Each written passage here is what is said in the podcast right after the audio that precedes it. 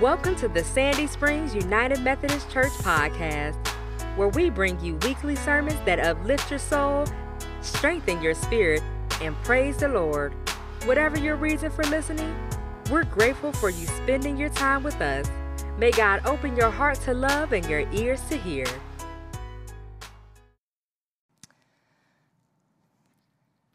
Hear now a reading from Ephesians chapter 1, verses 3 through 14. Listen for the word of God. Blessed be the God and Father of our Lord Jesus Christ, who has blessed us in Christ with every spiritual blessing in the heavenly places, just as he chose us in Christ before the foundation of the world to be holy and blameless before him in love. He destined us for adoption as his children through Jesus Christ, according to the good pleasure of his will, to the praise of his glorious grace that he freely bestowed on us in the beloved. In him we have redemption through his blood, the forgiveness of our trespasses, according to the riches of his grace that he lavished on us. With all wisdom and insight, he has made known to us the mystery of his will, according to his good pleasure that he set forth in Christ, as a plan for the fullness of time, to gather up all things in him, things in heaven and things on earth. In Christ, we have also obtained an inheritance having been destined according to the purpose of him who accomplishes all things according to his counsel and will, so that we, who were the first to set our hope on Christ, might live for the praise of his glory. In him you also, when you had heard the word of truth, the gospel of your salvation, and had believed in him, were marked with the seal of the promised Holy Spirit this is the pledge of our inheritance toward redemption as God's own people, to the praise of his glory. This is the word of God for the people of God.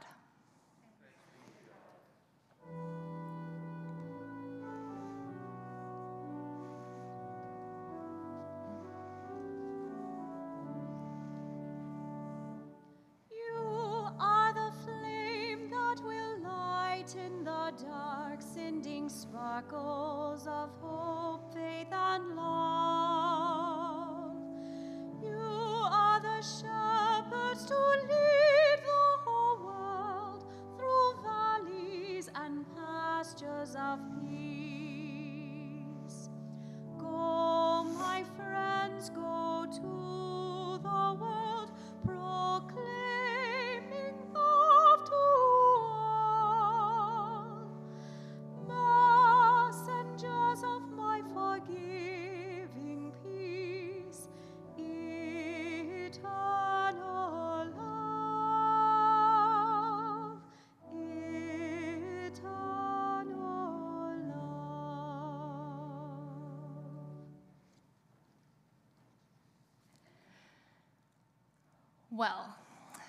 Switching from some of the stories we've heard over the last several weeks to this opening passage from Ephesians is a little bit of a mouthful.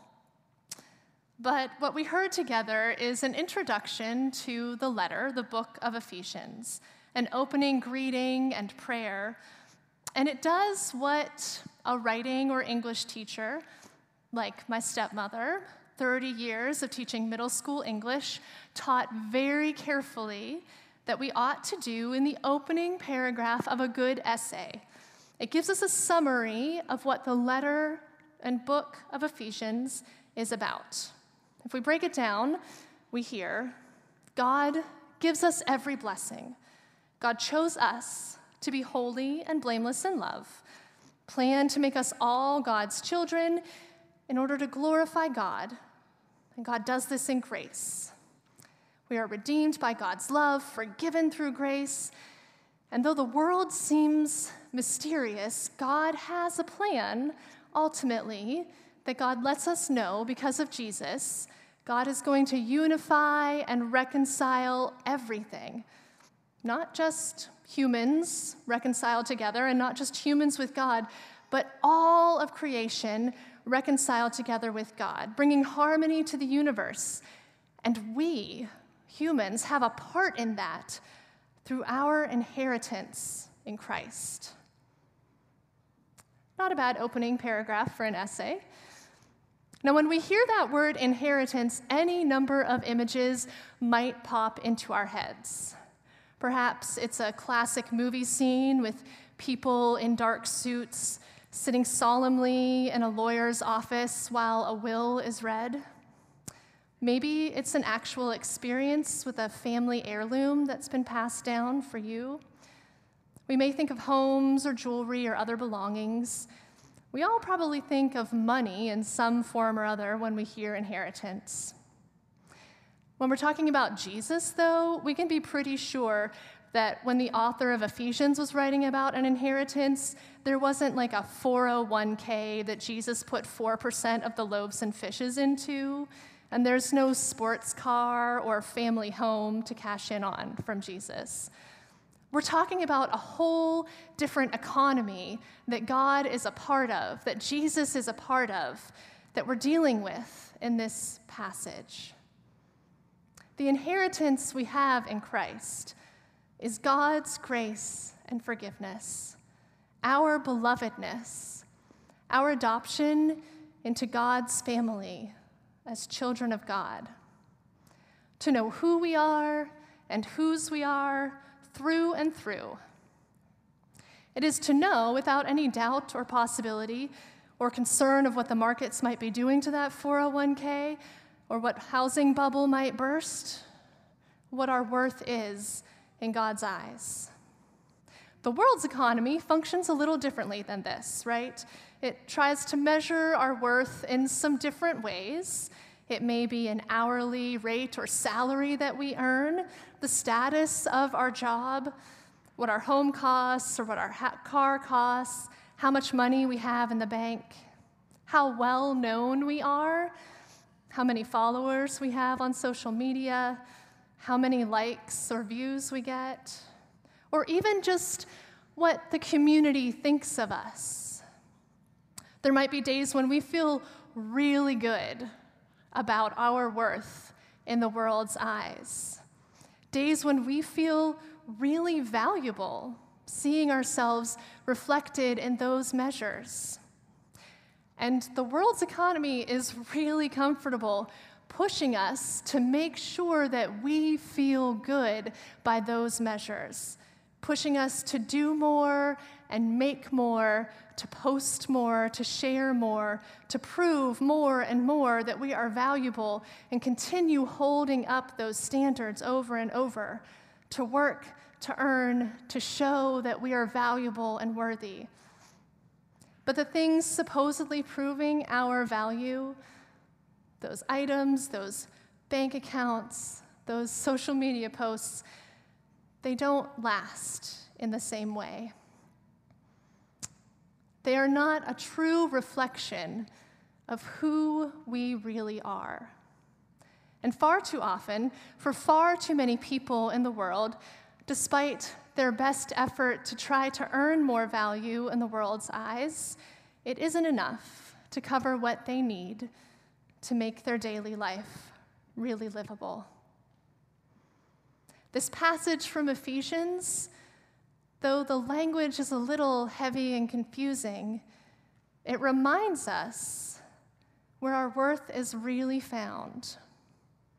It isn't just that we are individually somehow special, although I do believe that God has brought special things in each of us, but rather that we are a part of something special and extraordinary, that we've been brought into something and offered a gift to receive as our own. We have been invited to share in the richness of God's grace. Unlike the world's economy, where we have to work so hard to earn our worth in one way or another, whatever it is that we want or we're going to have, and scarcity sometimes is lurking around every corner, God's economy of grace and love and forgiveness is something we can't ever earn, and yet is abundant, free flowing, offered at every turn. Grace. It's a cornerstone of our Methodist theology, a grace that exists before we're aware of it, a grace that is present throughout our lives, a grace we can't possibly be worthy of, and yet a grace that God is offering us continuously. The theologian Frederick Buechner wrote this about grace. After centuries of handling and mishandling, most religious words have become so shop worn, nobody's much interested anymore. Not so with grace, for some reason. Mysteriously, even derivatives like gracious and graceful still have some of the bloom left. Grace is something you can never get, but can only be given. There's no way to earn it or deserve it or bring it about any more than you can deserve the taste of raspberries and cream or earn good looks or bring about your own birth. A good sleep is grace, and so are good dreams. Most tears are grace. The smell of rain is grace.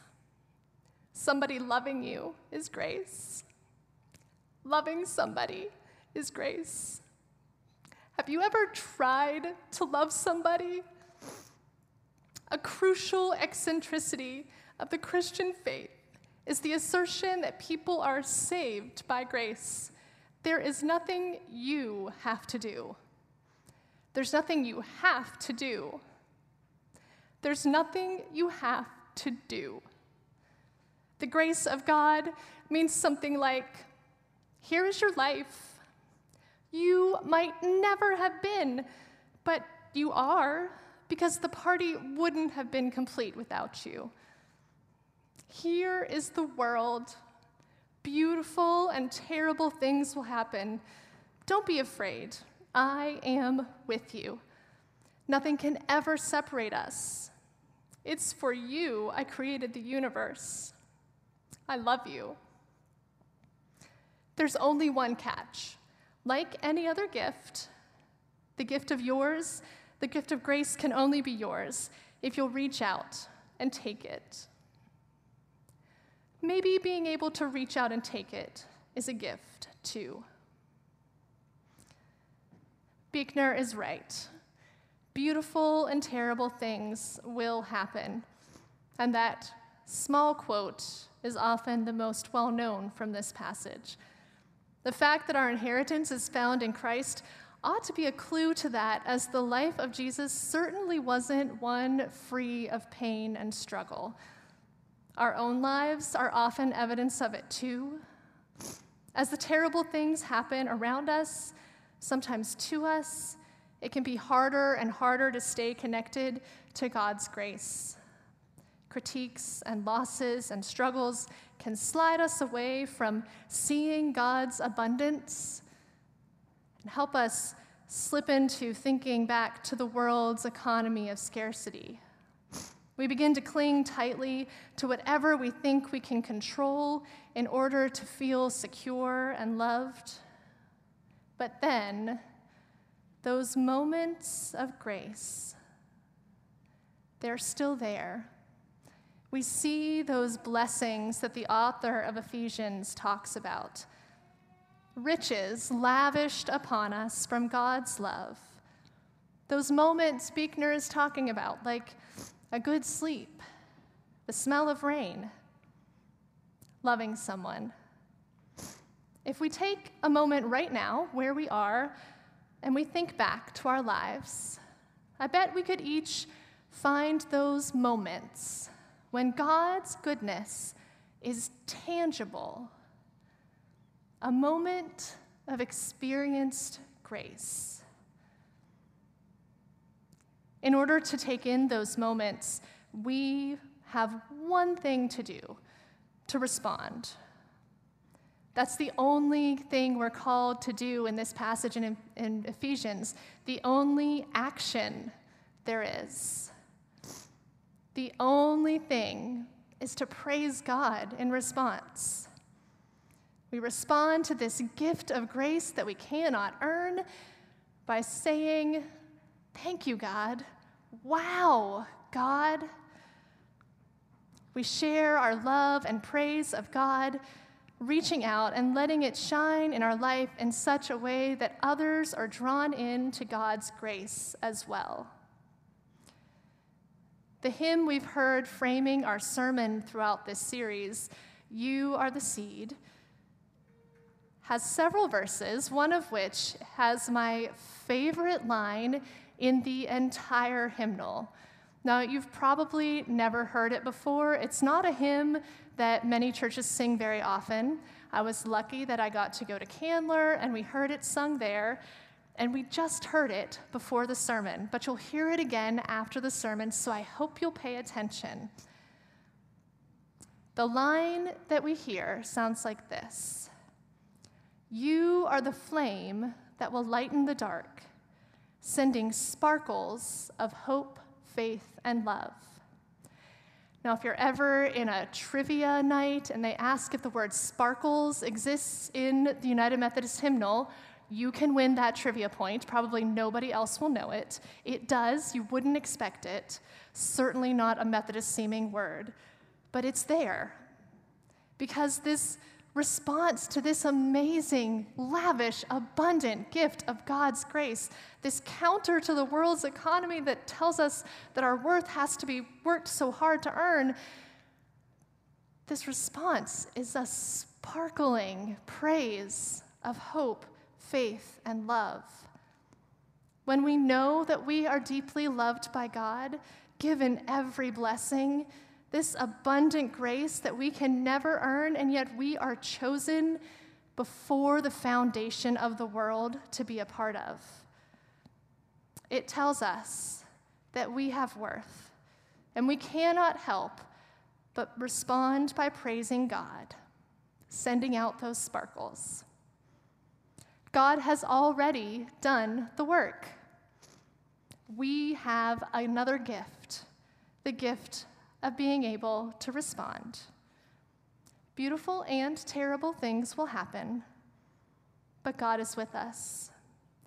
God offers us this gift of a life filled with grace and invites us to send out sparkles of hope, faith, and love. Go today. Sparkle on. Amen.